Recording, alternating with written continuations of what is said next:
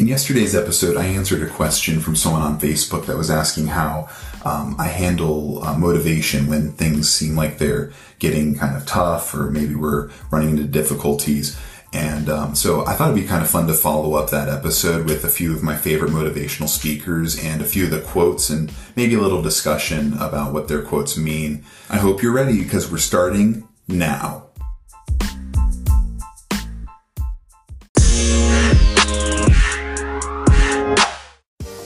Your life away waiting for Friday? Do you dread Sunday nights and Monday mornings? My wife and I have spent over a decade building an online business while raising a family. I quit my cubicle job to live the life I wanted, to experience freedom, and we want to help you do the same. We're Chris and Laura. Welcome to Fearless Together. I'm going to start off with uh. Jakes, who's someone I suggested in the previous episode. Um, and I picked out three quotes uh, from each person that I really liked. So we're going to start with T.D. Jakes. And uh, this one quote that I have here is Too many people want the appearance of winning rather than the practice and hard work that creates a true champion. And uh, people know this in various different ways, but the shortest version I've ever heard of this kind of quote is fake it till you make it, you know, and, um, there was another guy, uh, his name escapes me at the moment, but I really like the way he framed it. Like people fall in love with the um, with the result, not the process. It might have been um, uh, a book that I read, uh, "The Subtle Art of Not Giving," uh, etc.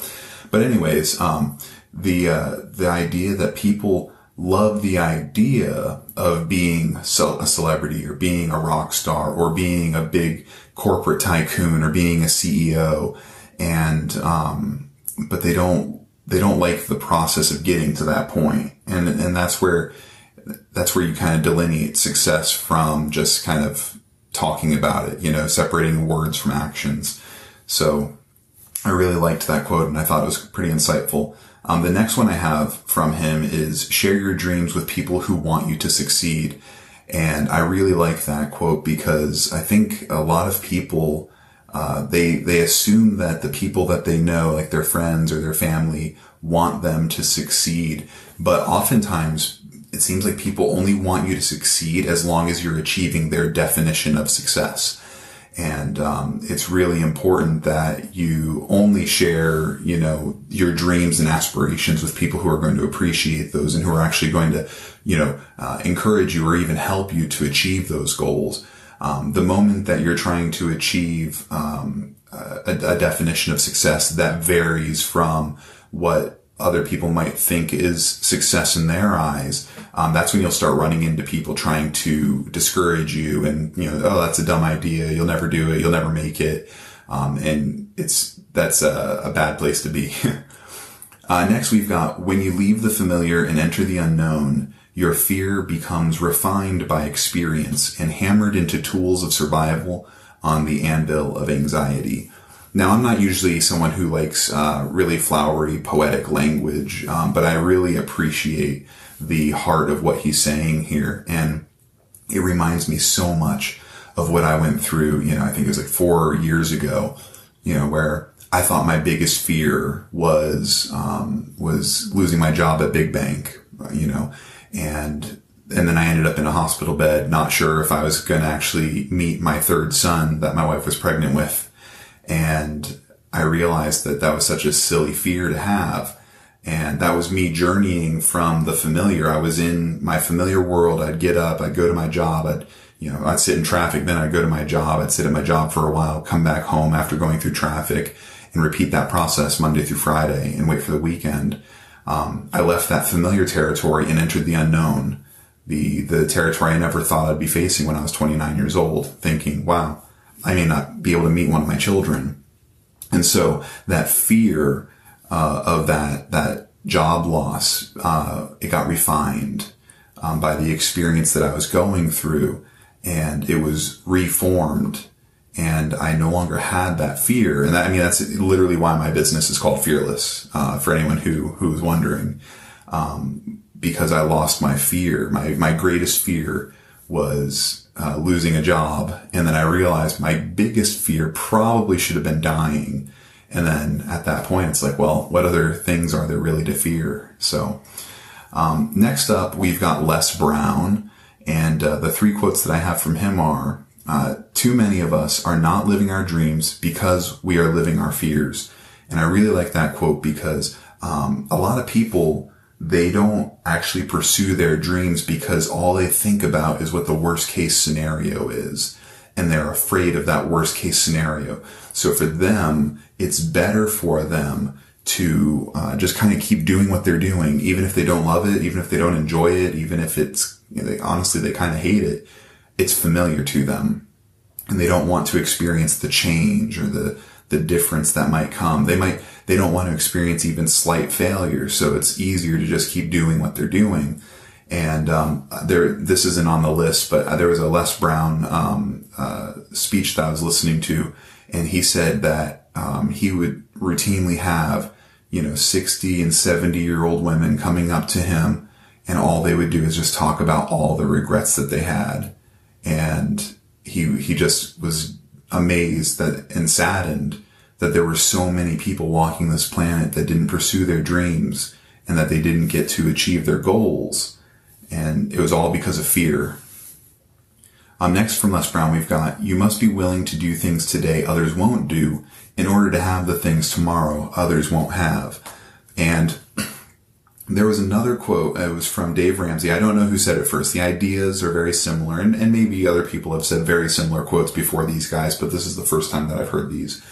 I may have heard a quote from Dave Ramsey before Les Brown, um, and he has it more succinctly. He says, "Live like no other, so that one day you can live like no other." And um, so Les Brown's version is, "You must be willing to do things today others won't do, in order to have the things tomorrow others won't have." And um, one of the things that, you know, Laura and I will kind of joke about a little bit is how lucky we are to have this business. And don't get me wrong, we feel very fortunate. We feel very blessed that we've got this business. But when it's characterized as luck, it makes it sound like it was random, like someone rolled a set of dice and we ended up with this amazing business. And it's like, no, it was 10 years, 10, 10 plus years of me and my wife after I got home from work working on this business. You know, I gave up all of the things that I did in my spare time, which was mostly video games in my early 20s. But I gave that up so that I could do this now. And yeah, it looks like luck. You know, when I left Big Bank, I'm sure a lot of the people at the bank were like, wow, he's lucky that he gets to leave this. You know, he doesn't have to sit in traffic all day long and, you know, and come in and sit at a cubicle and get yelled at by customers and bosses and stuff. And, um, you know, it's not luck. You know, I was willing to do the things other people weren't willing to do in order to have what we've got today. And I know, um, a lot of people that they wanted to, they, they would talk about leaving the, the cubicle job and getting out of the corporate world. Um, but when they went home, they just, you know, they played video games or, you know, they did whatever they want to do. And that's fine if that's your thing. Um, but your actions are going to speak louder than your words ultimately. Um, next up, we've got um, people inspire you or they drain you. Pick them wisely. And you'll see this thread through a lot of motivational speakers, but they, they heavily focus on, they focus on your internal, but they also focus on your external. And the people that you surround yourself with affect your mindset and your worldview. And so if you surround yourself with people who drain you, you're going to feel drained. You're going to, you know, you might have the second thoughts. You're, you might question your ability to do things um, when you've got that just constant negativity pecking at you. And so a lot of these motivational speakers encourage you to like try to distance yourself from those kinds of people and get yourself around people who who will inspire and encourage you. Um, and that's honestly, when you think about it, it's just a healthy environment to be in. Like, why wouldn't you want to be around people who inspire you rather than people who are constantly discouraging you? Next up, we've got Robert Kiyosaki. If you failed, that means you're doing something. If you're doing something, then you have a chance. And I really like this one because um, a lot of people, again, going back to one of the other speakers, they they don't do anything because they're so frozen by fear. And what this quote is really getting at is like, if you failed, which is one of the things that people fear most because our educational system punishes failure. So we grow up thinking, wow, failure is bad. We shouldn't do that. And really failure is really it's not it's not really a state. It's an it's a, a result. And it just tells you that this wasn't the right path or that something was done wrong. That doesn't mean you, you know that's the end. You're done you know. So if you failed, it means you were trying to do something. When you live a life where you experience no failure, it's probably because you're not doing anything. And if you're doing something, so if you fail, that means you were doing something. And if you were doing something, that means you had a chance, right? If you've got a, a quarter in your hand and you flip it in the air, you have a chance of getting heads or a chance of getting tails. But if you never flip that coin, you don't have a chance of getting either. And that's, I think what the quote's really trying to say is like, if you don't take a shot, if you don't go after something, then you're not going to have any chance to succeed. And a lot of people stay in that constant state of just doing what we were taught to do and doing what we feel like we only can do and what we have to do. And the moment you break out from that, you give yourself a chance to succeed at whatever it is you want to do. Um, next up, we've got it's easier to stand on the sidelines, criticize, and say why you shouldn't do something.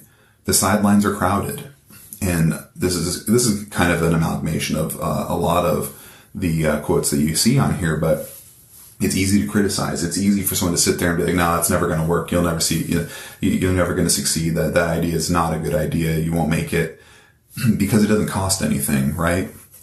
when you're actually out there doing something that costs something, it costs your time, it costs your money, it costs your effort, it costs your, uh, your name. And, you know, you're going to have critics.